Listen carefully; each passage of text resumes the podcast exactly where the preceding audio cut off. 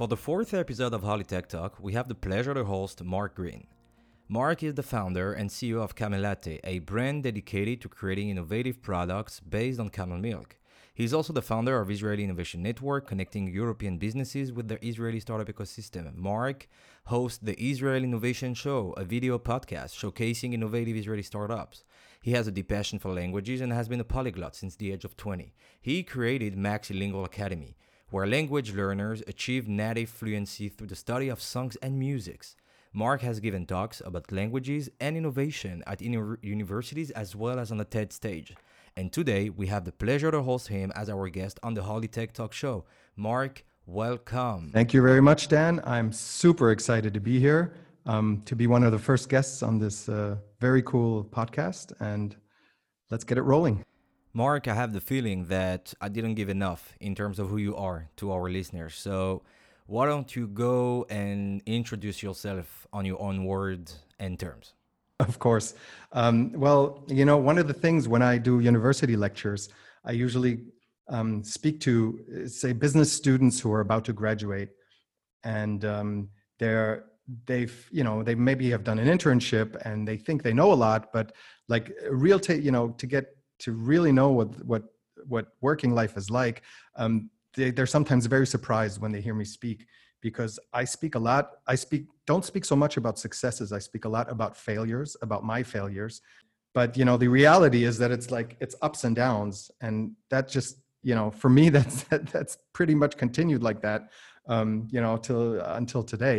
So there's there's a lot to talk about there, and, and a lot of takeaways as well. Um, I'll give a little bit of my background then. So I grew up in the U S and in Germany. Um, was uh, I have a German mom and an American father, uh, so uh, yeah, mixed background, mixed culture, um, bilingual. Um, so and and that kind of uh, be also because my families had different religions, uh, it kind of gave me a sort of a I, I'm not going to say identity crisis, but um, uh, moving around a lot, like I I felt like a foreigner, or I felt kind of like out of place a little bit everywhere where I was. And what that led to was uh, that wherever I traveled, I immediately um, was able to kind of settle in and um, embrace the culture wherever I traveled. And within a few days of being somewhere, I could like already visualize and picture myself living there for the rest of my life, having a family, adapting into the culture. So this is kind of like, this is has is kind of my personality, and I think that's what led to me having like absolutely no fear of of learning languages, and that's why I I learned six languages by the time I was twenty. Um, I'm not going to go too deep into that, but um, that's well, that's one thing I guess that defines me, and uh, and I think in Israel especially, it's very uh, you know everyone has a different background, and and most Israelis have parents from two different countries or backgrounds or cultures. So it's, you know, it's nothing out of the, uh, uh, nothing super extraordinary in Israel. And maybe that is why I felt so at home in Israel. And so if we have to go uh, slightly deeper into the reasons uh, and the motivation that were behind the project of coming to live to Israel, um, you know, what could you share with us um, to that regard? Okay, this yeah, this is something that, that might actually be very interesting. So I, from the about nineteen ninety-nine to, or let's say from two thousand, uh, I started a company, a web design agency with a partner in Germany, and we were growing quite quickly, and we you know quickly had a team of like ten people. And um, we were working for the Mittelstand, which is like the small, medium-sized companies in Germany that are very specialized and uh, very strong in export. And we were, you know, we were a big player in our region. And and we, so and I was doing this for many, many years. And around, uh, so like seven years into this, uh, my partner told me that he wants to leave the business. So I said, yeah, well, that's fine, but you know, how are we going to do this? And then he was very, yeah, he says, yeah, you have to give me all this money for me to leave.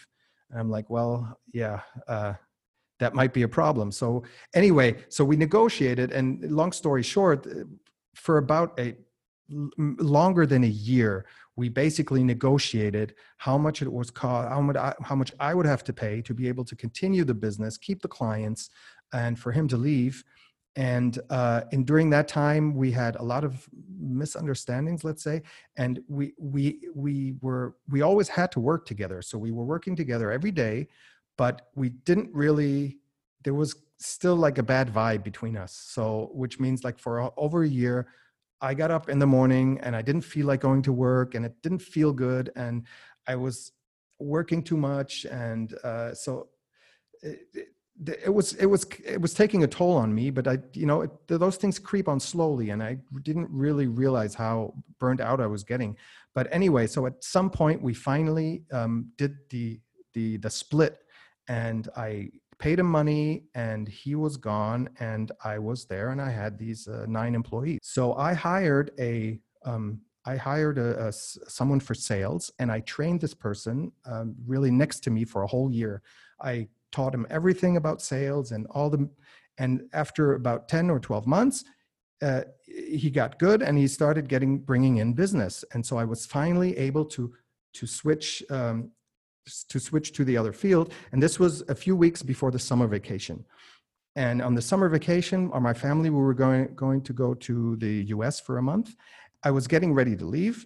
And then my, this salesperson comes to me and tell, and gives me a, a letter of resignation and says he's leaving and he's going to join my competition. Of course, now that of course came as a shock, and um, just increased my stress level, like, like five notches up. And so I said, what am I going to do? So I basically negotiated with him to keep it quiet for a while, and but to stay on and do, you know, I, you have to kind of like, you're forced to trust. Um, but it also led to a lot of challenges. And I spent, I think the next few days before my flight, I spent uh, day and night really like working things off and pre-working and all this stuff. And I usually, there was no family at home. So I came home at like three in the morning, four in the morning every day. I need to, I can't go on like this, and I need to change something. So then all these ideas came because I had visited Israel quite a few times. My wife had family in Israel, and I love Israel. And I said, well, you know what, maybe I'll start going to Israel. I started going like the next few months. I started spend, I flew to Israel once a month for a week and spent a week in Israel, like just going to the beach and, and working a little bit from there and, and just hanging out, and then back to the office. Um, so for a few months I did that, and it was, it was good for me, but, uh, it wasn't good for the business, and it wasn't good for the morale of my employees, and that didn't really work. So I knew I had to change something else. And long story short, I made a, I, I made a plan to virtualize the business, to shut down everything, take it to Israel, and move there with my family. So from the time you decide to move to Israel, um, what was the timeline? Um, I'm very curious. That whole process took another, uh, well, a year and a half or almost two years. And because during that time, we I moved my business to a smaller office, and I waited for all of my employees to find other jobs. Like I didn't let anyone go directly. The last person to leave was uh, my uh, project manager who'd been with me for many, many years.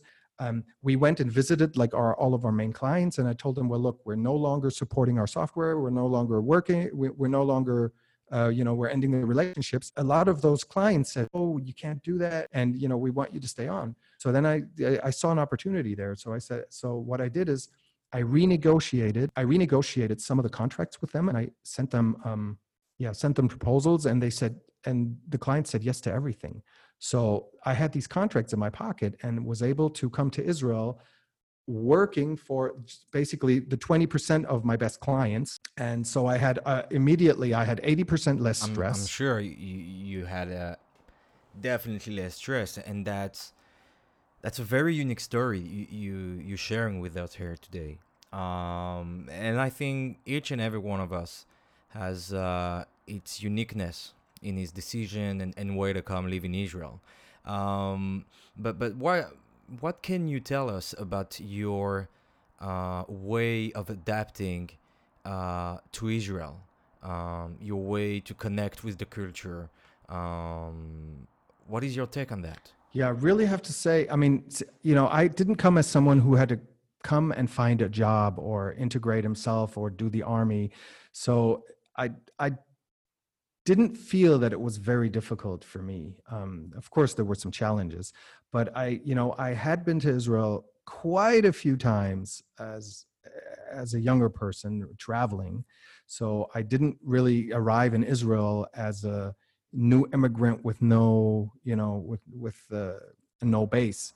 But what about the great Israeli bureaucracy? The bureaucracy certainly wasn't easy. Uh, nothing with, uh, you know, living, uh, con- internet contracts, all that stuff is, everything's a negotiation. Everything's complicated.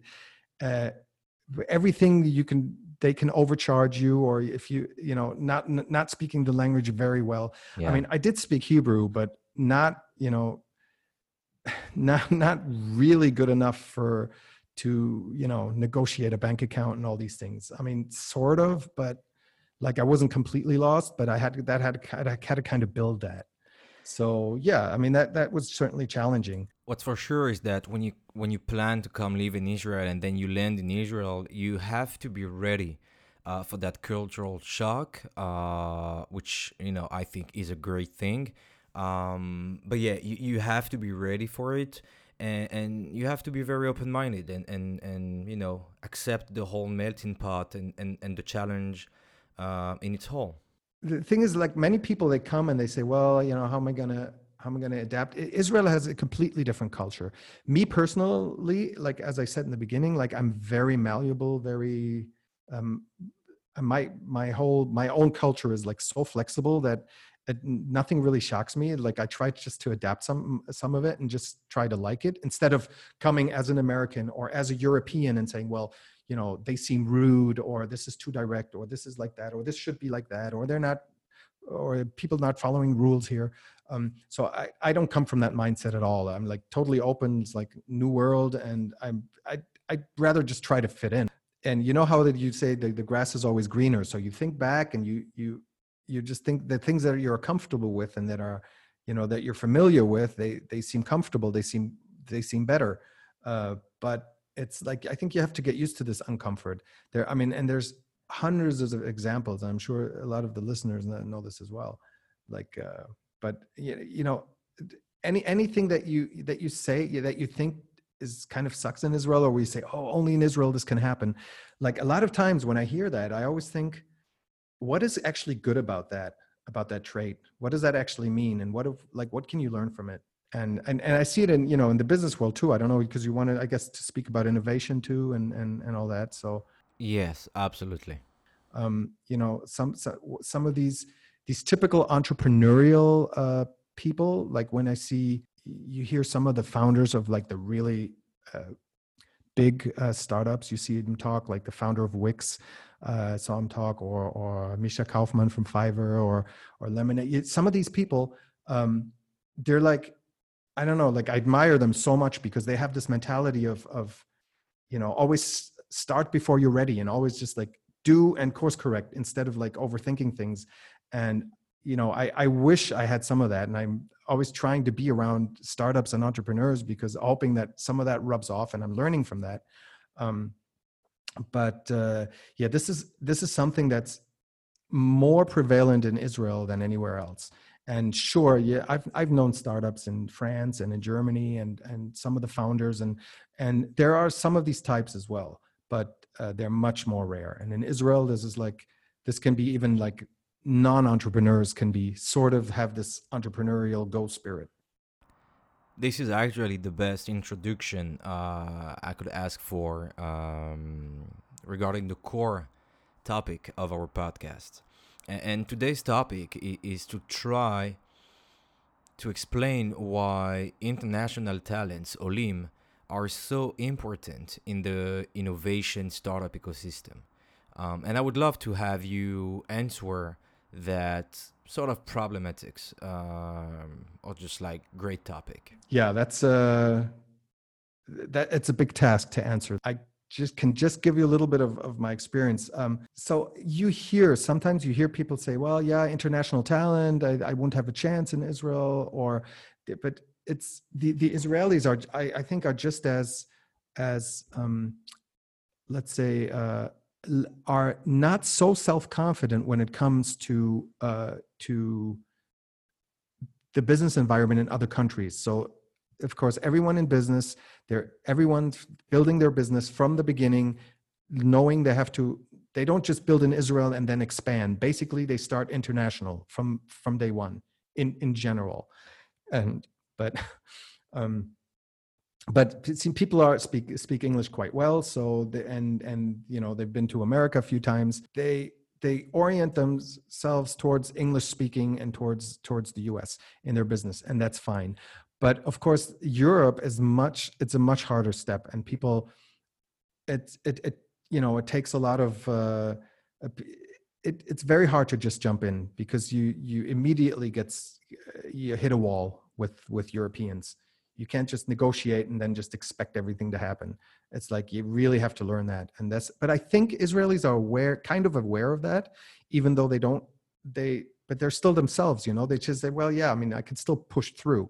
And sometimes it might work, but you know, if, if, if you, if you have a product that is so like, so innovative and a European corporation, like a car manufacturer just needs it, then, okay, then, you know, then you can push through. But for everything else, I think you're, they, you know, they need people who know how to navigate that. And, you know, international talent is, and, and uh, Olim Chadashim, it's, it's, it's can be the greatest strength. From your perspective, how do you uh, think that Europeans are looking, considering Israel and the innovation landscape here?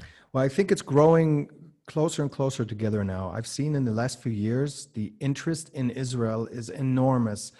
And the fact that Israel is such a successful um, producer of startups and innovation is now very well known, I think, in all industries. And everyone's heard of Israel, and every everyone knows that things are going on there, and and like in the business community.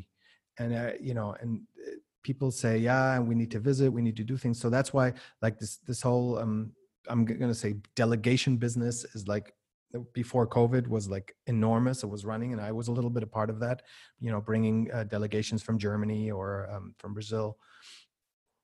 Um, so there, the interest is there. And th- I think it's a matter of time. I think in a few years, it will not be so complicated. Like every, I think the cultures get to know each other, and it's going to mer- well, it's not going to merge right away, but it's it's going to be uh, get get easier and easier to you know negotiate.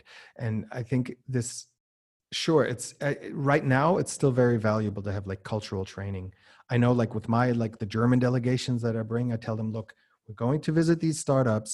Some of them are big, you know, sp- sponsored by Microsoft or others. And they, you, you go in, and then they get a presentation by a by a C E O who's coming in flip-flops and shorts, you know, and a and tank top. Yeah, that's and they the... like they absolutely don't expect that. But I tell them, look, leave your jackets. Don't bring your ties to Israel. Don't bring your jackets. You don't need them. You know, if you need a button shirt, bring a button shirt. But it's really like you can't really underdress here. Um, of course, it's maybe it's a little bit of exaggeration, but in a way, it's um, but it's much more true than it isn't.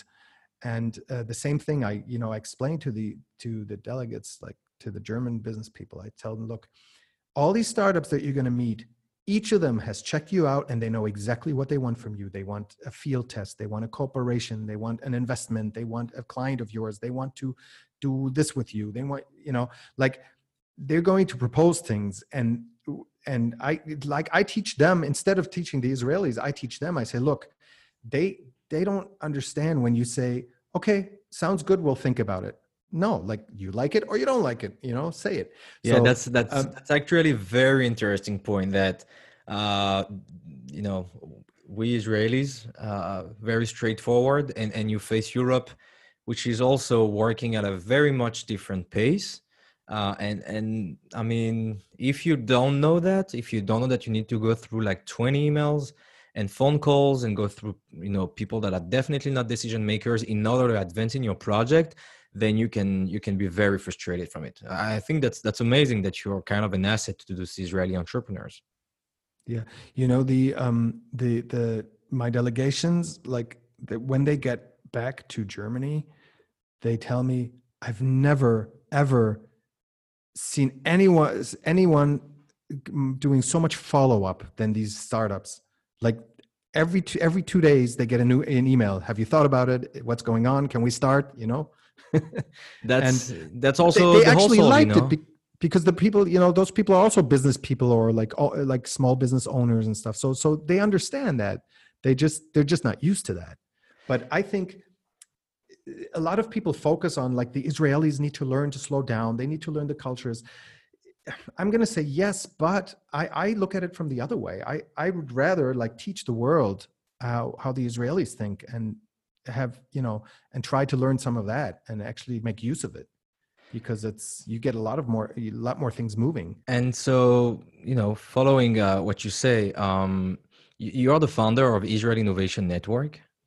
And so in, in what you just said uh, about the, the delegations, et cetera, can you expand a little bit more about, you know, what are you doing and and, and how how how engaged you are uh, within uh, the Israeli startup ecosystem and, and how it is for you to be in that position?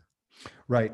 Well, I mean, I'm, you know, I'm not a big shot in the Israeli uh, innovation system as such, uh, but I've been around a lot and I've... Um, work with startups, um, both in Israel and Israeli startups, bringing them, uh, helping them with business development or uh, business, uh, uh, yeah, business development in Germany. Um, but also, I've tried to start my, I've started my own startup in Israel back in two thousand twelve, two thousand thirteen, and it eventually didn't pan out. Um, but so I was basically. Uh, Uh, in this ecosystem, and I was going to every meetup every day to meetups, and so I was I met a lot of people.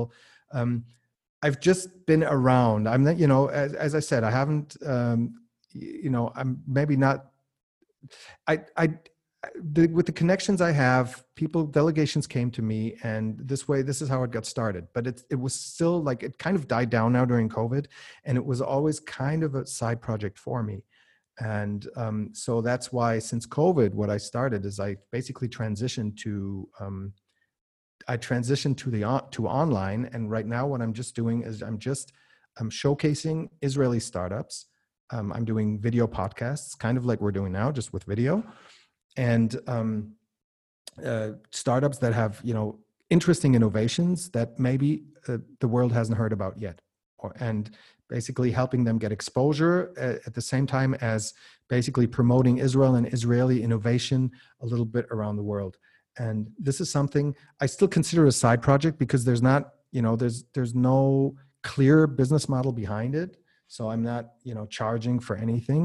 But of course, behind the scenes, then a lot of things happen. Connections, um, startups that need things, um, Uh, connections I have, people I can get together, investors, and so on. So that occasionally happens. Um, but my my main mission is really just to help the Israeli startups anyway. All this is while I'm building my other and working on my other business. What do you think is so unique about innovation in Israel?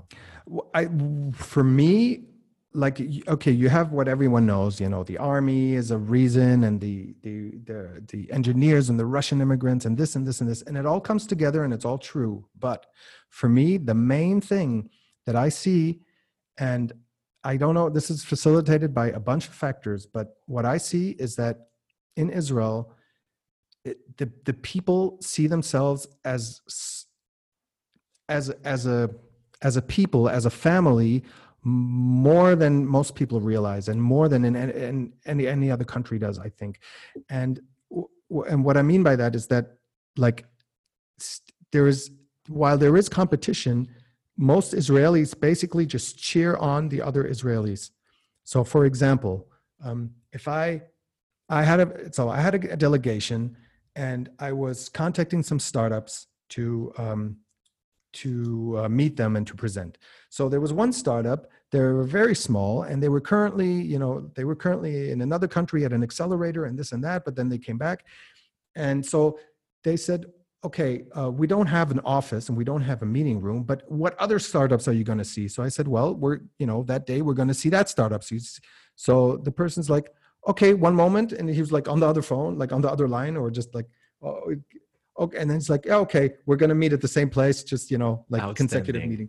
So wherever, like any startup that needs a space that needs uh, help from another startup, like everyone opens it, it all up for each other. And that's the, that's, that's crazy thing you have. And then you have like co-working spaces that you can approach them. If you have an event, they'll just say yes. And they even give you catering. Like, I don't know. I mean, the, I really like your everyone approach and your is analysis. So helpful. Yeah. Everyone is so helpful in, in this ecosystem, and everyone looks out for each other and, and recommends each other. Um, you know, e- even competitors, like if there's something I can't do with you, like, yeah, go, go see this guy, see this guy, see this guy. Like every, everyone wants to make connections and wants to help each other, you know, without asking anything in return. I mean, because it, it, it's a karma and it comes around, and you feel, you really feel that in the, in the ecosystem. You know, people think, yeah, it's everyone's like just elbows and, and, and, but it's, I don't see it like that at all. Like I see ev- everyone's approachable. Um, and that's what's different here. If I need to, if I need to reach someone from high up in, I don't know, in Google Israel, Facebook Israel, it's a phone call away. I mean, it's very easy. Like I'm, I'm exaggerating, but basically they're going to have their mobile phone number on the website. Like they're so approachable. It's true. It's very you true. Know? And also yeah. the, the, um, you know, it's like in uh, in some concept of haver mevi haver, like when it comes from uh, employment. But for sure, like they they support, we support each each another, and, and that's very unique about, about. That's what's very unique about Israel, and I very much like the approach of what this is why innovation in Israel is very unique. Now, let's talk about Cammellatte uh, okay. in two parts. What it is, number one, and and second, how it is for you to start in in, in the current. Uh, COVID crazy world, uh, a new business. Right. Okay. So Cammellatte was, the name was actually born in twenty thirteen um, while I was working on my other startup. Um, we, um, we had a friend who was bringing us uh, camel milk from fresh camel milk from a farm, and told us about all the health benefits of camel milk. And so we started drinking camel milk, and it, it actually felt really good. Like it, it's, it's, I mean, it's used for tons of, it's been used for thousands of years for all kinds of things, but it's used in autism. It's, it's helpful for, uh, it has insulin-like properties. It has um, very, it has like six times the vitamin content of cow milk, um, but much less fat and no lactose. And it has natural lanolin, and it has like, it, it's, it's full, full of health benefits uh, when you drink it. But we, you know, we saw that it's also, it's something um, we, we saw, um, we saw some products that where they use it as cream, like in a pharmacy in Egypt, I saw you could buy like a camel milk cream or something. It's, it's a very rare thing, but it's actually also good for the skin. And there's a, an Israeli professor who just recently passed away at a very high age of ninety, I don't know, ninety-six something, uh, uh, Professor Yagil. And he he dedicated basically the, the second half of his life of doing research on camel milk and um, cam and camel milk properties on the skin as well, uh, in skincare. And um, we were just like fascinated by this so-called superfood. It's like kind of the fir- world's first superfood. And we said, okay, we really, we, we'd like to get into that. And we only started about two years ago to really, um, to really build that project out. And so the last two years, um, we've worked on formulations, production, learning, so many things that I didn't know about before. And right, and today we have products. Uh, we have our first products on the market. Um, they're um, in the market just in the U S, and currently we're currently eyeing uh, the U A E because the consumers know about camel milk there. So, um, which was nice that we got some press already uh, for being like one of the first uh, Israeli companies that jumping on on the opportunities in, in the U A E. So we're currently in the process of. of um, registering a business there and, um, you know, making things happen so that we can, um, that we can uh, br- bring the products on the market there. What a story. And, and I'm, sh- I'm sure you take great pride uh, in being one of the first company also to establish contact um, and, and, and, and start doing business in, in, in U A E. Um, what about the products? So the products themselves, it's basically, it's basically skincare. So right now we have like um, body lotions and hand lotions and foot lotions, and that are very, um, very effective. But um, we're- Are the product uh, developed in Israel? Everything so far, everything's developed in Israel. Everything's produced in Israel uh, and developed in Israel as well. And that's right. And I mean, maybe eventually, the, you know, we're there, there. Israel isn't the only country that uh, has camels and produces camel milk. Um, For but sure, but actually, I think, it is, I think it is pretty uh, amazing that, you know, after everything you lived in your career and all the entrepreneurs you might have helped, et cetera, that your own project that you started eight years ago, you know, when the idea was born, that is, you know, uh, going out to the market today in the U S and eventually in the Middle East region uh, to a certain extent. You know, I, I think it's it's also, you talked about karma and, and the great vibes you can get. Um, that that's pretty cool that, you know, for now you you producing in Israel and that it's another Israeli innovation, let's say. Right. And I mean, I mean, you know, and Israeli innovation is everywhere. Like, for example, um, what's interesting about camel milk is that camel milk is, it's a, it's an expensive um, ingredient. It's an expensive product because it's it's very hard to produce. So like a camel, when a, a camel only gives milk while it has, basically while it has a baby, uh, or, or, and then and then you only get like a few liters. You get maybe like four or five liters, while a cow maybe give forty liters in a day. So it's, you know, and um, what the interesting thing is that the Israelis have developed, there's an Israeli company that has developed machines to milk the camels, uh, so you don't have to do it by hand. And they, they, they, they've, they've sold these machines. These machines are are currently um, in use in like the biggest camel farm in Dubai, and they've been there for years. This is outstanding. So I don't know, no matter what you can di- think of, you are going to find an innova- Israeli innovation behind it. Exactly. Now, of course, the, the the in the Gulf, so this is all like on a, over there, it's all like an, on an industrial scale. So this is something I don't really even want to get into. Like what we do, we have like a, it's a small family-owned farm with just a few animals that that we produce in. I mean, it produces enough for us at the moment, and that's basically what, you know, that's basically luxury what we're product. Doing. It sounds Sorry? like a, it sounds like a very exclusive and a luxury product. Yeah, in a way, in a way it is. And the camel milk is interesting because, first of all, it's not new, it's very old, but we're innovating with it now because, and the camel milk is, camel milk is the one ingredient that contains basically all of the, all of the benefits of all these other ingredients combined. Like it has vitamins A and B and D and, uh, and vitamin C, very high content vitamin C. It has proteins, A H As, it has like, uh, you know, fatty acids, omega threes, omega six, omega nines, like everything's elevated. It has natural lanolin, but it's, that's, I mean, we're getting into a lot of details, but it has, it, it actually combines a lot of the, the benefits for the skin. So, that, which leads to that.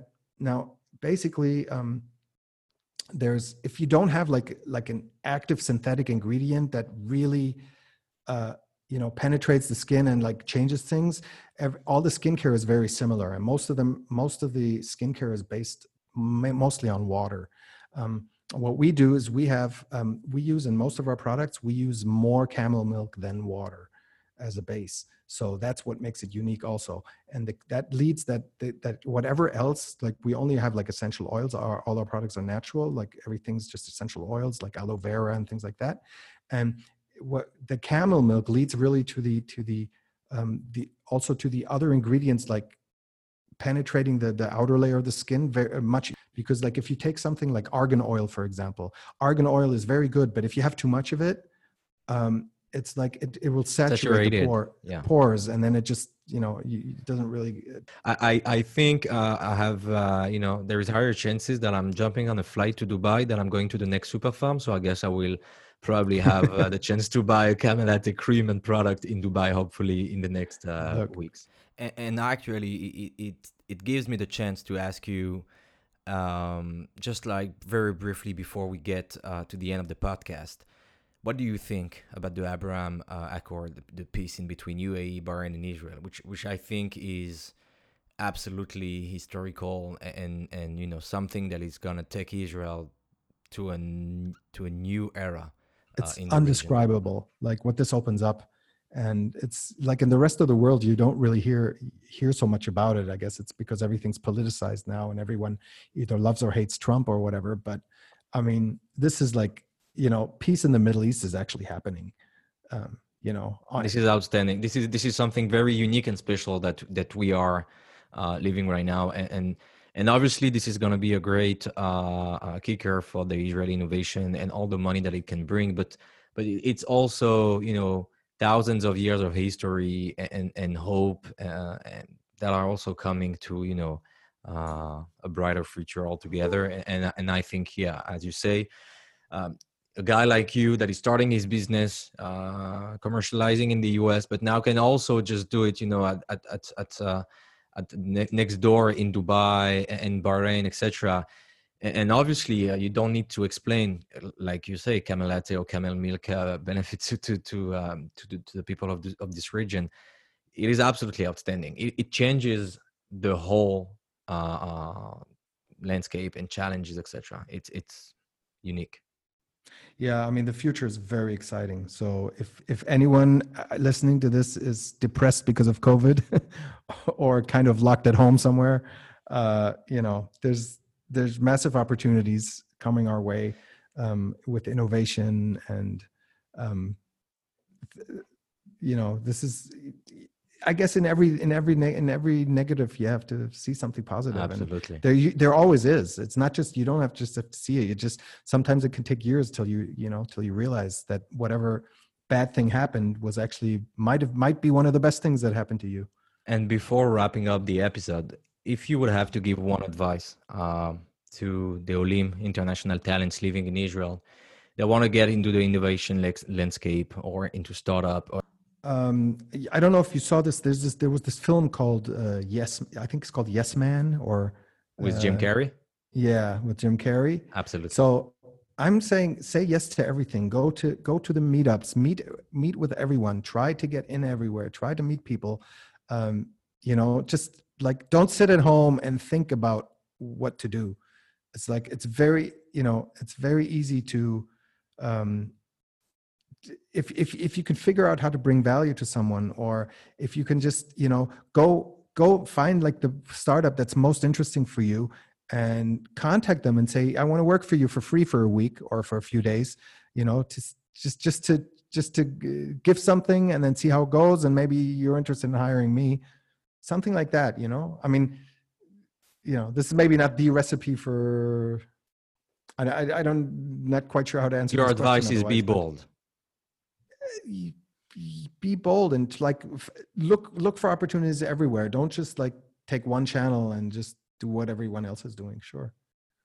And a lot of, you know, a lot of uh, person-to-person contacts.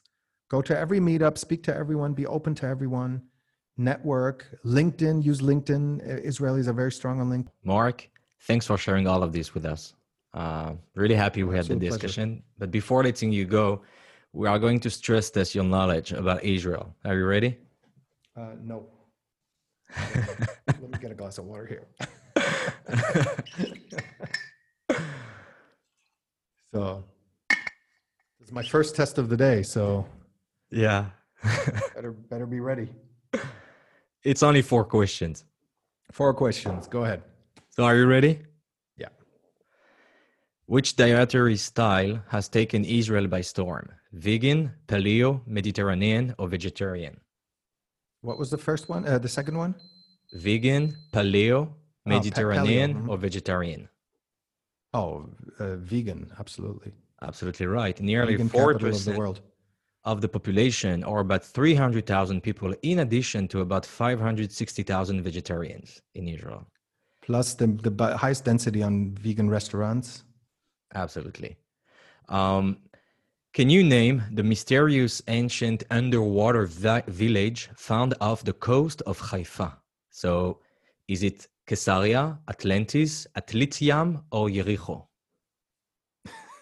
Well, Atlitium then. Nice one. So Atlitium is a water well that may be the oldest wooden structure ever found and the oldest evidence of an ancient olive oil industry. Now, guess why wow. we get so much olive oil in each and every plate we order in Israel. Um, so Out of the four that I'm going to name right now, please tell me which one Israel was the first country to ban. Medical marijuana, underweight models, smoking in bars, or Kinder Surprise chocolate. Medical marijuana. What was the first one to, that was banned in Israel? Yeah, w- Israel was the first country uh, to worldwide ban? to ban one of those four.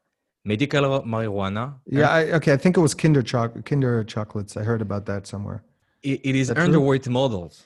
Uh, in two thousand twelve, Israel's oh, underweight. Uh, yeah, underweight. underweight. Yeah. My accent, okay. I'm sorry. Uh, okay. No, no, that's fine. No, no, I was, I was still, I was still thinking of underwater. I didn't underwater. even hear that option. With yes, Atlitium. yes, you're right. Yeah. So yeah, in twenty twelve, Israel's government passed a law banning advertisers from showing models with the ba- body mass index (B M I) of less than eighteen point five. Outstanding. I think it is, this is really, again, like a very innovative way of of of you know passing laws. I think it's it's it's kind of cool. Um, yeah, that, that is very cool. Yeah. Uh, last question: how much honey do Israelis consume in total for the Jewish New Year, Rosh Hashanah? one hundred sixty tons, sixteen hundred tons, sixteen thousand tons, or one hundred sixty thousand tons? uh, it's a lot. It's a lot. Anyway, it's going to be a lot of honey. Does that conclu- include Olim Chadashim? that that includes everyone in Israel. So whoever lives in Israel, total in Israel, how much we consume honey for Rosh Hashanah period? Probably... Uh... Um, probably, uh, okay. What was the second one? Uh, like two hundred, two thousand, around two thousand, around twenty thousand, or around uh, uh, two hundred thousand. two thousand. Absolutely right. So Israel's one hundred thousand commercial hives at about four hundred fifty apiaries produce an average of three thousand five hundred tons of honey per year, of which some sixteen hundred tons of the sweet stuff are eaten for Rosh Hashanah, for the Jewish New Year. So that's that's a lot of honey. Amazing. So let, I, was that the fourth question? That was the fourth question, absolutely. Okay, so then you, I'll ask you one. Yeah, okay, go for go, go for it. No, it's actually it's just I just wanted to comment because on the under on the underweight models, um, there's the Israel also there um, also prohibited um, uh, prohibited Heinz Heinz and Kraft to call their ketchup ketchup because it doesn't have enough, uh, it, they, they're not allowed to call it tomato ketchup because it doesn't have enough tomatoes in it. Incredible. Is it and for real? So, yeah, because it didn't, yeah. So they, they, they, now in Israel, it's not called ketchup. It's not called tomato ketchup. It's called like something else. Like it can't say that it has tomatoes because it has almost no tomatoes in it. With the accent, my kids say ketchup. So ketchup. Maybe that's a way to go around the... Yeah, no, no, no, but uh, no, no, but you have, you know, you have the, the Israeli one, the uh, uh, is it, um, is it Osem? No, which, which yeah, Osem which, probably produces some no, some ketchup. Or one of the or yeah, it's one the, the typical Israeli ketchup is like uh, it's like a lot healthier. It has like I don't know, maybe twenty-five percent uh, actual tomatoes in it or something. You bet. I'm gonna check on that. And check that's that. A wrap for Holy Tech Talk fourth episode. Marc, thank you. Dan- Dan, it was a pleasure. Thank you very much.